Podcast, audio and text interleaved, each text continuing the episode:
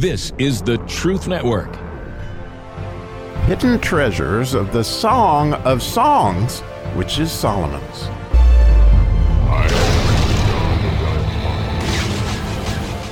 Wow, is that a mouthful today? We get to dig into the fourth verse of the third chapter of the Song of Songs in our quest to understand better what the statutes are that are referred to in uh, Psalms 119 as our marriage to Christ. And clearly, this verse has everything to do with that. And so I hope you see that as I do in this verse. And as I said, it's a mouthful, but I'll read it in English. So it says, it was but a little that I passed from them, but I found him whom my soul loveth. I held him and would not let him go until I had brought him into my mother's house, into the chamber of her that conceived me. And wow, it's deep. It's it's it's longer than most of the verses in the book, and it's got all sorts of meanings that uh, we can go into. So, to start off with, I think it's spectacular what Rashi says about the verse, what the Jews teach about the verse, is that what's happening here is that they are just a little bit past um, Aaron and Moses or Moshe, however they say it.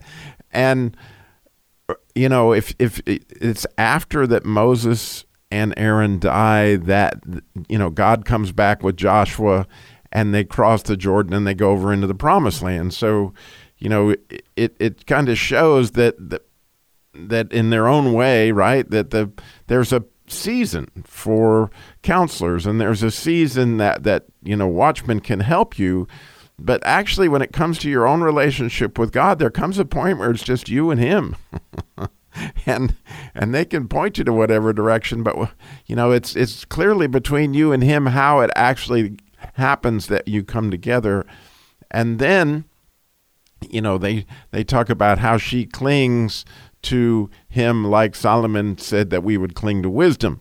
And, and then you can't help but note also how Mary also clung with him in, in, in the Gospel of John. And in Matthew, it says all the women that had come back from the um, sepulcher grabbed hold of his feet and wouldn't let him go. And you can't help but think of also, when we're thinking of Bible people that wouldn't let go of something, of course, Jacob, as he wouldn't let go of the angel until he blessed him. And I think all those things kind of figure into what's going on here is that when you get a hold of of God, when you get a hold of Jesus, when you get a chance to walk with him, you you don't want to let go. And the neat thing is where he took her I mean, or where she took him, which was, you know, home into her family. And when you think about when you uh, came to Christ, perhaps that, that you wanted everybody in your family to know um, that your life had changed, that you become integrated more into Christ so that people start to see. Um, and, and again, the idea of house has to do with our identity. And so as people identify us, they identify us with being of Christ's house. And so then, then the really deep, difficult thing to understand in the passage is he, um, excuse me, she takes him into the chamber where she was conceived, and, and literally that is the word conception, and literally that is that chamber of her mother. And so it's really cool. In Galatians 4, you know, Paul makes reference to that Jerusalem is our mother um, which you know we've been talking about this city, and in Galatians four he he makes reference to you know Sinai being the the mother of the Jews because they received the law, but it wasn't able to give them what grace did, and we got that through Jerusalem um, because of what Jesus did on the cross. Uh, you know that's that's one way, certainly a spectacular way to interpret it. I love what Matthew Henry said about it. That you know clearly uh, we are trying to get back to this place where a place where we were born again, right? The new birth.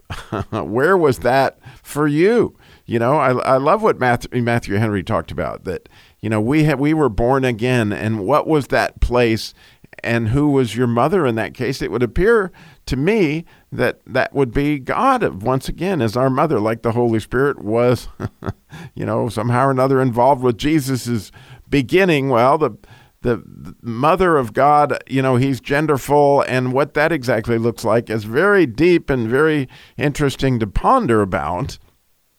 But the part that I think that I, I can't help but understand is is I meditate on this and meditate is actually you just want to be saturated in your identity with Christ. In other words, not only do we hold on, but because we're going back to the place of birth, we're, we're actually coming into the house of God. And so, as the house of God, again, we're all becoming one with Him and in relationship to, you know, His blessing. And, you know, I can't even begin to express how cool it has been to watch in my own family. And by that, I mean my mother's children right? There were four of us. we had lots of stepchildren that we were involved with, but but over a period of time, God has been uh, returning all of us to Christ. And if you listen to my show on Saturday, my sister's testimony was my oldest sister.